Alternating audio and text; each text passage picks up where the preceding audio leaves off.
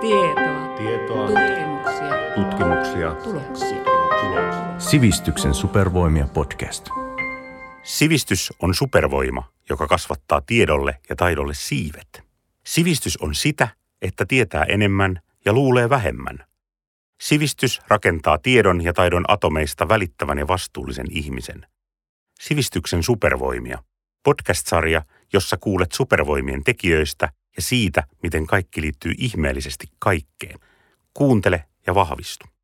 No niin, tervehdys ja tervetuloa tänne Sivistyksen supervoimiin podcastiin. Mun nimi on Tomperin Jussi ja mä oon taustaltani Pilsan ja Mantsan opettaja. Ja mä toimin tällä hetkellä tuolla Oulun kaupungin sivistys- ja kulttuuripalveluissa kehittämistehtävissä. Mä oon kehittäjäopettaja ja sitten myöskin tämmöinen kestävän kehityksen erityisasiantuntija siellä. Ja mulla on tänään vieraana täällä Saarisen Jarkko, joka on matkailumaantieteen professori. Terve Jarkko, kerro vähän itsestäsi. Joo, kiitos. Joo, Jarkko Saarinen Oulun yliopiston maantieteen tutkimusyksiköstä, niin kuin me nykyään sitä, sitä kutsutaan. Ja todellakin opetus- ja tutkimusalana on tämä matkailu, matkailututkimus koulutukseltani maantieteilijä ja toiminut Oulussa lähestulkoon 20 vuotta nyt professorina. Vähän tämmöinen syvää luotava kysymys, että rakennetaan vähän tämmöistä henkilökuvaa, että miksi susta tuli maantieteilijä? Niin, se on hyvä kysymys. Jälkeenpäin historia kirjoitetaan aina ja sillä tavalla, että se sointuu siihen, siihen omaan narratiiviin. Mutta kyllä mä tietysti aina olen kiinnostunut ollut, ollut tuota, en, en nyt niin sillä tavalla sairaaloisesti kartoista ja niissä olevissa asioista, mutta, mutta niistäkin. Mutta maantiede on sillä tavalla mielenkiintoinen, että siinä, siinä pystyy tarkastelemaan ö, vaikutuksia, ihmisen kokemusmaailmaa, ympäristöä, ympäristön muutosta, ihmisen ja ympäristön välistä suhdetta monitasoisesti ja, ja monipuolisesti. Ja siinä mielessä se maantiede on aika niin kuin, hy, hyvä ala tässä niin kuin nykymaailmassa miettiä, mitä tässä ympärillä, ympärillä tapahtuu. Ja jos nyt sitten sinne kerii 30 vuotta taaksepäin, niin, niin kyllä mä pidin maan tiedosta, niin kuin sitä silloin ehkä siellä koulussa kutsuttiin, niin oppiaineena, toki biologiasta myös ja ehkä lähinnä aluksi tämmöisen niin kuin luonnonmaantiede painotuksella eteenpäin, niin kuin monelle, monelle meistä maantieteestä tulee mieleen luonnonmaantiede ja luonnonprosessit ja ympäristökysymykset, mutta sitten yliopistossa huomasin, että se on huomattavasti laajempi ja monipuolisempi ja siinä on sitten tämä ihminen ympäristösuhde ja sitten myös tämä yhteiskunnallinen ulottuvuus ja mukana. Ja mulla itselläkin maantieteilijän tausta ja mä muistan silloin opiskeluaikana, niin joku loi he lausumaan, että maantiede on sitä, mitä maantieteilijä tekee. Että hyvin moninaista on tämä niin kuin maantieteen kenttä. Öö, onko sulla itsellä joku sellainen muistijälki esimerkiksi kouluajolta, joka olisi inspiroinut sua tälle alalle? No joo, jotenkin sellaisia. Tietenkin tuota, mä oon Kotkasta kotosi ja tuota, siinä – siinä aika paljon Kymijoen rantaa, rantaa sai kouluun kävellä koulusta pois ja se, se ylipäätään sellainen niin kuin jokiprosessit siinä ja niitä kun käytiin sitten siellä luokkahuoneessa, ikään kuin ymmärsi sitten sen kuljetus, kuljetus ja kasausajatuksen siinä tavallaan sen ihan oman, oman tuota, havainnon, havainnon myötä, mutta lukiossa, jos mennään sillä tavalla vähän niin kuin tähän yliopistopuolelle, niin meillä oli lehtori, joka oli ollut mukana tämmöisessä Suomen Akatemian harjututkimushankkeessa. Ja hän kertoi sitten niistä aina näitä tarinoita, kun he teki sitä tutkimusta. Vaikka se olikin sitten sen aikaista tutkimusta, niin ja, ja, ja tuota, mm, äh, keskittyi sitten näihin, näihin tuota, geomorfologisiin muodostumiin. Mutta se niin kuin vaikutti mielenkiintoiselta ja sillä tavalla niin kuin inspiroi, kun hän oli hyvin niin kuin – itse innostunut siitä aiheestaan ja sen hän kyllä aistii niin kuin murrosikäinen aika nopeasti, että onko siellä leipäpappi vai onko siellä ihan oikeasti semmoinen ihminen, joka on paitsi tietää, mutta on myös hyvin kiinnostunut niistä, niistä asioista aidosti. Joo, kyllä yleensä, että jos meinaa sytyttää jonkin, niin itsessäkin pitäisi palaa joku liekki. Mulla on itsellä vähän samanlaisia muistikuvia, että, että, että on joku pilsanopettaja ollut yläasteella, joka, joka on sitten niin kuin inspiroinut myöskin tähän niin kuin maantieteen opiskelee ja löytänyt niin kuin niitä, sitä, sitä monimuotoisuutta siitä ja lähinnä varmaan just nimenomaan tuon luonnon maantieteen kautta. Mutta mennään tähän sun ala eli matkailumaantieteeseen. Eh, mitä on matkailumaantiede? Niin, matkailumaantiede tietysti voi kuulostaa äkkipäätään vähän semmoiselta e- epämääräiseltä ja, ja toki se on niin kuin maantiede, että se mahdollistaa eri, moni, monia eri asioita, mutta periaatteessa siinä tarkastellaan siis matkailuilmiötä alueellisesti, maantieteellisesti sitä, että jo nyt yksinkertaisimmillaan sitä, että miksi ihmiset matkustaa mihinkä, minkäkinlaisiin paikkoihin ja, ja mitä vaikutuksia tällä on ja minkälaisia palvelurakenteita siellä tarvitaan siellä kohteessa, että ne sitten saavat niitä kokemuksia, joita he hakee ja minkälaisia vaikutuksia tällä matkailevilla ihmisillä ja tällä palvelurakenteella on sitten niin paikallisiin ihmisiin, sekä myönteisiä että kielteisiä. Se on, se on tällainen hyvin niin kuin alueellista vuorovaikutusta, matkailusysteemiä tarkasteleva tutkimusala. No sitten tota, paljon puhutaan matkailusta, sen ilmastovaikutuksista, matkailun vastuullisuudesta ja kestävyydestä. No miten matkailu, ilmasto, vastuullisuus, kestävyys, miten ne voidaan nivoa, nivoa yhteen? Voidaanko? No kyllähän ne niin nivoutuu yhteen, mutta sitä, että, että, että miten ne voitaisiin tehdä vastuulliseksi se matkailu ja se liikkuminen, koska matkailu sinällään on ihan, ihan niin kuin myönteinen asia. On hyvä avartaa omaa, omaa niin kuin horisonttia, nähdä, nähdä vieraita paikkoja ja to, erilaisia kulttuureja. Toisaalta nämä ihmiset siellä kohteessa näkee sitten myös niitä vierailevia matkailijoita ja hahmottaa sitten maailmaa näiden heille tulee vierailijoiden kautta ja, ja vaikka niin kuin ensimmäisen maailmansodan jälkeen niin matkailua ihan niin kuin organisoidusti käytettiin Euroopassa tämmöisen niin kuin rauhan työn välineenä. Eli että saatiin saksalaiset ja ranskalaiset näkemään toisiaan sen vaikka, vaikka tuota, niin kuin traumaattisen ensimmäisen maailmansodan jälkeen ja ja, ja tuota, sillä on tällainen, edelläkin puhutaan tällaista, niin kuin, että on tämmöisiä niin kuin, ää, suojelualueita, joissa puhutaan niin kuin peace, frontier parks, että kun raja-alueelle perustetaan niin kuin rauhantyöhön liittyviä tämmöisiä suojelualueita, joissa matkailijat sitten ja voi kohdata paikallisia molemmin puolin rajaa, mutta se, se valitettavasti tämä matkailu edellyttää sitä liikkumista. Sitä, että lähdetään täältä Oulusta ja mennään jonnekin toisaalle. Ja tämä liikkuminen on se suurin ongelma tai se, se keskeisin haaste tähän kestävyyteen.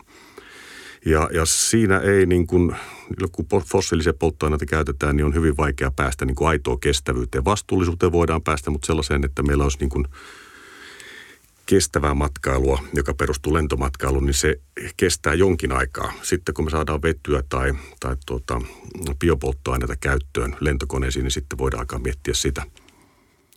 Joo, tällaisia termejä on tullut niin kuin omiin korviin, mitä – tähän, tähän niin kuin kenttään kuuluu esimerkiksi tämmöinen niin kuin matkailu- tai lentohäpeä. Mm. Oot, oot, onko, tämmöinen tämmöisiä? Oletteko te joo. tutkinut tällaisia asioita? Ky- no, joo, on sitä tutkitaan jonkin verran. Se liittyy tähän, tähän juuri tällaisen niin kuin vastuulliseen kuluttamiseen ja poliittiseen kuluttamiseen, jossa, ja tämähän tulee aika pitkälti sieltä Ruotsista tämä, tämä keskustelu ja, ja lähtee siellä. Ja siellähän havaittiin silloin, kun tämä lentohäpeä ennen koronaa, koronaa tuli, että No tietysti Facebook-postaukset matkoilta hieman väheni. Se on tapahtunut Suomessakin sillä tavalla, että ei ihan kerrota sitä Dubain matkasta niin tuota, avoimin ovin kuin aikaisemmin haluttiin kertoa. Nythän se on taas ehkä, ehkä vähän muuttunut, mutta siinä lentohäpään alkuvaiheessa – ja sitten toinen, mitä tapahtui, niin oli, että Ruotsin va- valtion rautatiet niin, niin, niin sai tietysti paljon enemmän asiakkaita. Se näkyy heti kyllä siellä, tai aika nopeastikin siinä niin kuin liikenteessä. Suomessahan tämä li- vastaava siirtyminen, sitä ei tapahtunut, että meillä ei se lentohäpeä ainakaan muodostunut sillä tavalla niin kuin kulutuskäyttäytymiseen samassa määrin. Mutta joo, sit se, on, se on keskeinen asia, vaikuttaa tämmöinen niin kuin normatiivinen, että mikä,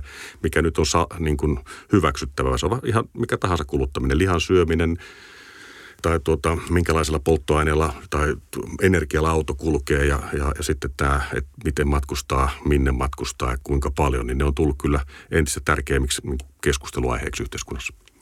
Joo, sitten puhutaan tällaisista termeistä kuin ö, selviytymispäästö ja ylellisyyspäästö. Onko matkailu ylellisyyspäästöä tuottavaa toimintaa? No vapaa-ajan matkailu on varmaan, eihän meillä nyt niin kuin, mm, ihmisoikeuksien julistuksessa sanotaan, että jokaisella ihmisellä on oikeus lomaan, tai siis vapaa-aikaan. Mutta eihän se tarkoita sitä, että meillä on niinku oikeus lomamatkaan jossakin tuolla, tuolla kaukana. Että kyllähän se siinä mielessä on niinku yle, yle, ylellisyyttä. Mutta et, eh, maailman matkailusta iso osa kuitenkin perustuu työmatkailuun. Se, ja, ja, ja siinä mielessä, että onko se nyt sitten ylellisyyttä, niin, niin on sitten oma kysymyksensä. Mutta eikä nyt sitä matkailua, joka pitäisi demonisoida niin kuin lähtökohtaisesti, vaan sitä pitäisi rakentaa niin kuin kestävämmäksi. Ja, ja toki niin kuin sillä matkailu eri muodolla on, on merkitystä. teknologia hoitaa ehkä osan asiasta, mutta kyllä tässä tietysti muitakin normatiivisia asioita todennäköisesti tarvitaan, että saadaan sitä kestävämpää. Joo, sä äsken tuossa äskeisessä puheenvuorossa niin kerroit, että tavallaan matkailu oli myös tämmöinen rauhan kasvatuksen ja globaalikasvatuksen väline. No voidaan kuvitella, että koulumaailmassa on menossa erilaisia KV-projekteja, jotka on tämmöisiä globaalikasvatuksen niin kuin välineitä. Niissä on valtavasti liikkuvuuksia. Öö, miten noita koululiikkuvuuksia voisi niin toteuttaa mahdollisimman vastuullisesti ja millaisia asioita siinä voisi ottaa huomioon? Niin. Tänään tota, ennen kuin lähdin, lähdin tänne Oulu, Oulun keskustaan, niin kattelin ikkunasta Kiiminkijoelle. Tota, siinä oli Ylikylän alaasteen oppilaat pilkillä. Keli ei ollut ihan rape, rapea, mutta siinä, siinä tuota, he teki lähimatkailua ja siinä varmaan opet, opeteltiin myös jotakin tuota, luonnon, luonnon ympäristökasvatukseen liittyviä, liittyviä asioita. Hän on koko, koko tämän viikon itse asiassa käyneet maanantaina kahdeksalta aamulla, jo silloin kun oli miinus 24, niin siellä he oli, oli että kyllä ihan samat opit kuin, kuin muussa matkailussa, että lähimatkailua, sitä, sitä suosimalla, että, että paljon on mahdollisuuksia tässä lähellä. Sitten jos pitää mennä vähän kauemmas, niin, niin juna on toistaiseksi kuitenkin vielä aika ylivertainen näin niin kuin kestävyyden kannalta liikkumiseen. Et, et, alueellista ja, ja sitten tällaista niin kuin slow-turismia, hidasta matkailua, jossa, koska useinhan se, niin kuin se nopeus tuo, tuo mukana niitä päästöjä. Että halutaan paikasta A paikkaa B mahdollisimman nopeasti ja, ja sitä kautta tarvitaan sitä kerosiinia. Joo.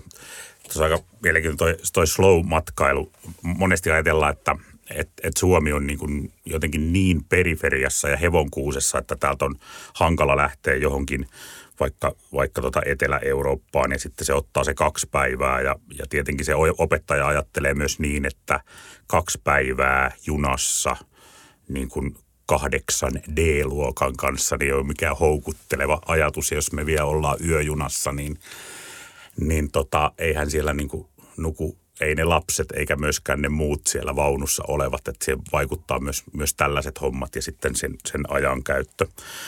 Mutta sitten ihan niin jos ajatellaan että näitä uusia niin Erasmus Plus-ohjelmia, niin niissä on tämä kestävyys kirjoitettu aika isoilla kirjaimilla sinne, sinne tota, hakuprosessiin. Ja, ja sitten vielä, että saa, voi on mahdollista saada myös niin matka, matkapidennystä siihen, että tota, mennään jollakin muulla kuin – lentokoneella, että mentäisiin mentäis vaikka sillä junalla ja sitten tavallaan sitten junamatkastakin voisi tehdä semmoisen oppimisen paikan, että siinä junamatkalla näkee kyllä varmaan huomattavasti enemmän. Että kun se lentokoneeseen astuu, niin sä oot hupsis siellä perillä ja jotenkin ne kaikki siitä väliltä jää näkemättä ja jotenkin se semmoinen myös se etäisyyskokemus on, jää varmaan vähän vajaaksi, että, että varmaan tässä on semmoinen kehittämisen paikka. Mutta mi, miten sä näkisit, että että millaista on tulevaisuuden matkailu? Onko se esimerkiksi digitaalista? Niin, no joo, tästä virtuaalimatkailusta on pitkään, pitkään puhuttu ja kyllähän sillä niin kuin oma, oma roolinsa. Tähän mennessä virtuaalimatkailu on toiminut sillä tavalla, että se on ikään kuin luonut lisää matkustushalukkuutta niihin kohteisiin, mistä se näyttää niitä, mitä koetaan ikään kuin virtuaalisesti, että halutaan sitten myös kehollisesti kokea se, että sitähän ei, ei kuitenkaan saada sillä tuota, sellaisella digitaalisella ma- matkailulla. Ja mä luulen, että, että kestää jonkun aikaa, että me, me niin kuin, että matkailu kuitenkin olennaisesti liittyy se kokemus vaihtaa maisemaa. Ja, ja se ei niin kuin tapahdu studiotilassa sillä tavalla samassa mielessä kuin hyppäämällä siihen lentokoneeseen – tai tuota junaan ja, ja, ja nauttimalla siitä lähdön tunnelmasta siellä rautatieasemalla tai sitten siellä tuota, mm, Helsinki-Vantaan lentokentällä, jossa niin kuin tavallaan muuttuu sitten se arki pyhäksi. Että tavallaan ne, mitkä normit meillä on tässä normaalissa ympäristössä, sitten siinä tapahtuu se vaiheuttuminen, että kun lomalle mennään, niin on vähän vapaampaa ja vähän rennompaa ja ja tehdä asioita, joita ei nyt tehtäisi keskiviikkoaamuna aamuna vaikkapa siinä, siinä lähdön hetkellä digitalisaatio tulee toko aika, mutta, mutta se varmaan tulee sillä tavalla, että niin kuin ensi, ensi virtuaalimatkailun jälkeen, että niissä matkakohteissa saadaan siitä kohteesta vähän enemmän irti vielä.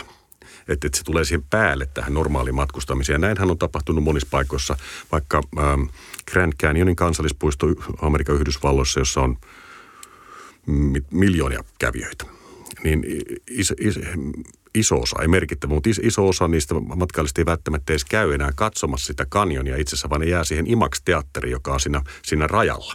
Koska se, se itse se, se kokemus siinä on, on, on tota, aika, aika huima, kun se tuota, kaar, kaartuva teatteri siinä, siinä tuota, antaa sulle mahdollisuuden mennä ikään kuin sinne kanjonin lentää ja mennä tuota, siinä kos, kosken lasku, laskua niin kauan kuin sillä vettä piisaa. Se nyt on tietysti niin ongelma, että sillä on vähän vesi, vesi vähissä, mutta, mutta tällä tavalla sitä on niin kuin pyritty hyödyntämään sit siinä tavallaan kohteiden kestävyydessä, että, että ihan kaikkea kävijäpainetta ei pääsettäisikään sinne tuota, keskeisimmille niin hotspoteille, vaan sitä ohjattaisiin tällä tavalla niin kuin luontokeskuksiin ja näihin digitaalisiin kokemuksiin.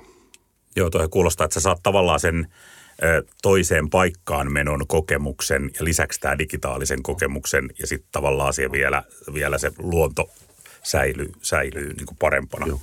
Tuossa on ihan niin kuin järkeä. Joo, ainoa mikä siinä on se, se haaste on, että meillä kestävä matkailu on perustunut aika paljon siihen, että me siellä kohteessa toimitaan niin kuin vastuullisesti ja kestävästi, että, että paikallisyhteisöä sitä ympäristöä kohtaan, mutta se on unohtunut se, että tämä, niin maantieteen systeemi ydin, että, että se on, se on matkailun systeemi, se on lähtöalue, kohdealue ja sen väliset reitit. Ja tämä liikkuminen lähtöalue kohdealue välillä on nyt sen ilmaston kannalta tietysti se avainasia. Ja tätähän se ei, ei poista, että jos otetaan ääriesimerkki, lähdetään häämatkalle mm, Mauritiukselle niin siitä ekologisesta jalanjäljestä, mikä täältä Oulusta tulee, niin noin kolme tai vähän alle kolme prosenttia perustuu siihen, mitä me tehdään siellä saarella. Että pistetäänkö me pyyhkeet aina joka päivä pesuun, mitä me syödään, mistä se energia tulee hotelliin. Ja 97 prosenttia perustuu siihen lentoon sinne ja takaisin. Ja, ja siinä mielessä se, niin kuin se kohteessa toiminta on tärkeää, mutta se ei niin kuin pelasta maailmaa. Joo, eli se lentomatkailu pitäisi jollakin tavalla saada, saada niin kuin päästöttömäksi ja siihen menee vielä joku vuosi. Joo, todennäköisesti. Joo, mutta sitten jos mennään tuosta matkailusta vähän ö, kysymykseen sitten, mitä mielenkiintoista tällä hetkellä on, on sun työssäsi menossa. Mä löysin tuommoisia avainsanoja, resilienssi, kestävyys, pohjoisuus. Mitä tämä tarkoittaa? No joo, mulla on, äh, tämä liittyy – liittyy. Meillä on tuota, Oulun yliopistossa nyt uusi, uusi tutkimusohjelma, ää, Frontix, mistä sanotaan, joka keskittyy siis resilienssin, eli tämmöisen niin kuin sietokyvyn tai sitkon sisun tutkimiseen, millä nimellä sitä haluaa, haluaa tuota, san, sanoa. Suomen Akatemia rahoittaa sitä seuraavat kuusi vuotta ja Oulun yliopisto sitten, sitten myös, myös, ja siinä tarkastellaan sitten erityisesti arktisen alueen ympäristö- ja ihmisen välistä ja, ja, ja, ja elinkeinojen ja paikallisyhteisöjen tätä resilienssiä, sitä kykyä niin kuin, sopeutua sekä tähän niin kuin hitaaseen ympäristömuutokseen, mitä ilmastonmuutos edustaa ja globalisaatio niin kuin taloudellisesti ja sosiaalisesti. Siellähän tapahtuu aika paljon niissä arktisissa yhteisöissä tällä hetkellä, muun muassa matkailusta johtuen, mutta myös niin kuin muusta taloudellisesta toiminnasta, kun tulee uusia työntekijöitä aika paljon niin kuin muualta. Mutta sitten myös, että, että varaudutaan niin kuin nopeisiin geopoliittisiin muutoksiin vaikkapa – et, ja tämmöisiin shokkeihin ja sitten covid, tämä koronaepidemia toki oli, oli hyvä esimerkki siitä, että miten tavallaan sen vaikutuksen jälkeen sitten ikään kuin palaudutaan takaisin tämmöiselle kehitys- ja, ja hyvinvointiuralle. Ja sitä, sitä me pyritään tutkimaan sitten hyvin monipuolisesti. Joo. Onko siinä esimerkkejä, että millä tavalla niin tutk- minkälaisia tutkimushankkeita on käynnissä? No me kun on aloitettu se nyt vasta tässä, niin mehän palkataan neljä professoria siihen, siihen tällä akatemian rahoituksella, että, että sinällänsä meillä ei, meillä ei vielä siinä niin kuin, mutta meillä on tehty yliopistosti pitkään monipuolisestikin siihen liittyvää tutkimusta aiemmin, ettei se mikään niin kuin tyhjä pöytä ole, mistä, mistä tähän lähdetään rakentamaan. Ja meillä on muun muassa niin kuin matkailuun liittyen, niin ollaan ihan, ihan tuota, kansainvälisesti johtavaa, johtavaa tasoa siitä, siitä, että miten matkailukeskukset ja matkailuyritykset ja toimijat sopeutuu muutokset. Me on tehty aika paljon arktisella alueella tehty sitä, että miten nämä hyödyt ja haitat ympäristömuutoksesta jakautuu yritysten toimintaan ja sitten paikallisyhteisölle myös, mutta sitten erityisesti myös tuolla Eteläisessä Afrikassa, Botswanassa ja Namibiassa tätä ympäristönmuutoksen sopeutumista ja paikallisyhteisön ja elinkeinojen osalta. Joo, ihan älyttömän mielenkiintoinen aihe. Mä itse, kun mä toimin ton vähän niin kuin lapsi- ja nuori kontekstissa, niin mä mietin tota resilienssiä, sitkoa, kestävyyttä ja sitten tätä maailman muutosta ja sitä suhteessa näiden niin lasten ja nuorten kokemus maailmaan ja elämään, niin miten sä näkisit, että voiko, voisiko niin koulutus ja oppiminen olla jotenkin kytköksissä tuohon teidän tutkimusaiheeseen? Joo, se on itse asiassa hyvä, hyvä, hyvä huomiota ja kysymys. Se on keskeinen asia tietysti resilienssissä, että, että siis sehän on asia, jota, jota voidaan oppia ja jota, jota voidaan niin kuin jalostaa. Ja, ja, ja, että se ei ole semmoinen niin kuin luontainen asia yksinomaan, että jotkut on niin kuin parempia sietokyvyltä, jotkut yhteisöt selviää paremmin kuin toiset, vaan niitä voidaan voidaan tuota, niin kouluttaa ja, ja meillä on tässä itse asiassa tässä tutkimusohjelmassa on tällainen niin kuin, perustetaan tässä parasta aikaa resilienssiakatemiaa jossa pyritään sitten, että siinä on tietenkin tämmöinen niin tutkimuksen tulosten tiedottamista ja sidosryhmäyhteistyötä, mutta myös sitten tuota, sekä yliopiston sisällä olevaa niin kuin koulutusta maisteri- ja, ja, ja tohtorivaiheessa, mutta sitten myös niin kuin ulkopuolelle, että pyritään koulujen kanssa, että meillä on kasvatustieteilijöitä mukana siinä ja psykologeja, jotka, jotka sitten tuota, hakee yhteistyökumppaneita nimenomaan koulumaailmasta. Joo, tämä varmaan koskettaa just nimenomaan tällaiset ilmastonmuutosasiat. Mä oon itse toiminut tuossa niin lukiokentässä, että vetänyt tämmöistä ilmastonmuutoslukioihin ja ilmastolukiot hanketta, jossa, jossa sitten muun muassa tämmöisen erätaukokeskusteluin ollaan käyty, käyty sitten niin lukiolaisten kanssa keskusteluja siitä, että miltä tuntuu ja miten se, niin kuin, ovatko he ilmastoahdistuneita ja näin päin pois. Ja tota, sitten myöskin niin kuin, niiden keskustelun... Öö, oivalluksina on tullut sille, että koulut tarvisi esimerkiksi ihan koulutettua esimerkiksi tämmöistä niin kuraattorityyppistä niin kuin henkilökuntaa, jotka olisi jossain määrin perehtyneitä myös niin kuin näihin aihepiireihin. Eli tota, tässä on varmasti niin kuin myös tehtävää. Joo, noi aiheet on monesti semmoisia yksilöä syyllistäviä tai sitten toisaalta semmoisia niin globaali ahdistukseen meneviä asioita, että siellä on se jääkarhu, joka yrittää kiivetä sinne tota, niin, pienen pienelle jäävuorelle. Niin mit, mitä sä ajattelet tästä, niin tästä syyllistämisestä ja globaalista ahdistuksesta? Joo, niin paljon, paljonhan meille niin kuin, mm, yksilöinä ja kuluttajina kasataan sitä vastuuta, että pelastaa maailma, mutta lähtökohta tietysti on se, että, että yksittäinen niin kuin valinta on tärkeä sinällänsä, mutta kyllä, kyllä tämä ratkaistaan niin kuin tämä maailman kestävyys tai kestämättömyys, niin ei pelkästään nyt ensisijaisestikaan ehkä sillä, sillä niin kuin yksittäisten matkailijoiden tai opettajien tekemien valinnoilla. Niillä on, on iso, iso merkitys tietenkin, mutta mut kyllähän se lopulta lähtee siitä, että meillä, meidän pitää niin kuin saada nämä, nämä talouden kuluttamiseen liittyvät rakenteet tukemaan sitä, sitä kestävyyttä, että me, meillä on valittavana sellaisia vaihtoehtoja, jotka, jotka ei nyt välttämättä ole niin, niin kestämättömiä. Sitä, ja se koskee niin kuin, ö, matkailukohteita, että mennäänkö semmoiseen matkailukohteeseen, missä on vaikka modernia orjuutta, vai, vai tota, otetaanko ne pois sieltä, sieltä tuota kat, katalogista, mistä, mistä valitaan se, se, se loma, lomamatka ja tuodaan tiettäväksi ne, että jolloin tavallaan se ei jää niin yksilön vastuulle, että menenkö minä semmoiseen kohteeseen, missä on, on, on tuota, paikallisella työ, ö, työväestöllä huonot työolosuhteet vai ei, vaan sitä yksinkertaisesti ei anneta mahdolliseksi. Ja sitten tietenkin täytyy, täytyy tarjota niitä kestävämpiä vaihtoehtoja myös niin kuin tämän energia, energian suhteen. Ja sitähän me tehdään paljon niin kuin vetytalouden osalta. Jos ajatellaan vaikkapa nyt sitä suomalaisille. Meillä on Euroopan vilkkain risteily, risteilysatama tai, tai niin, risteilymatkustajaliikennesatama Helsingissä. Että se on niin iso asia. Jos se saadaan niin kuin muutettua pois siitä öljystä, niin, niin sehän on, on, on niin kuin se ei ole yksilöltä pois, se voi maksaa pikkusen enemmän ehkä, mutta että sitä kautta me saadaan niin kuin muuttamalla näitä asioita kestävämmiksi, eikä tarvitse niin säilyttää kaikkea yksilön, yksilön vastuulle, yksittäisen opettajan ja oppilaan vastuulle miettiä. Mutta sä näet, että matkailu näyttää valosalta myös tulevaisuudessa. No kyllä mä näen, että nyt tehdä, tehdään aika paljon ja, ja eihän siinä kun tämmöiset pitkämatkan lento, len, lennot niin kuin häviä mihinkään, eikä niitä kyllä niin kuin sähköllä lennetä eikä, eikä välttämättä vedylläkään tulevaisuudessa, mutta niitä voidaan sitten kompensoida ja niihinkin liittyy aina niin kuin totta kai ongelmia, että e, niihin plantaaseihin, mitä sitten, sitten tuonne Indonesian tai tuota Etelä-Amerikkaan tehdään, mutta että ne niin kuin, kyllä prosessissa muuttuu koko ajan, että kyllähän maailma on paljon parempi kuin 10 tai 20 vuotta sitten. Ja kyllä mennä, mä uskon, että varmasti näin on 10 ja 20 vuoden päästä näidenkin asioiden suhteen, että et, et, ei, ei kannata yöunia menettää kenenkään tämän takia. No tähän tunnelmaan ja mielikuvaan on tosi hyvä lopettaa. Kiitos Jarkko, kun pääsit. Joo, kiitos kutsusta Jussi. Tätä podcast-sarjaa olivat tekemässä tosi monta supervoimakasta ammattilaista. Minna Helsteen, Marjo Immonen, Pauliina Kanervo ja Jussi Tomberg Oulun sivistys- ja kulttuuripalveluista. Oulun yliopistolta Katri Koivu, Kati Kyllönen ja Heini Pohjola. Pasi Alatalo hoiti tekniikan.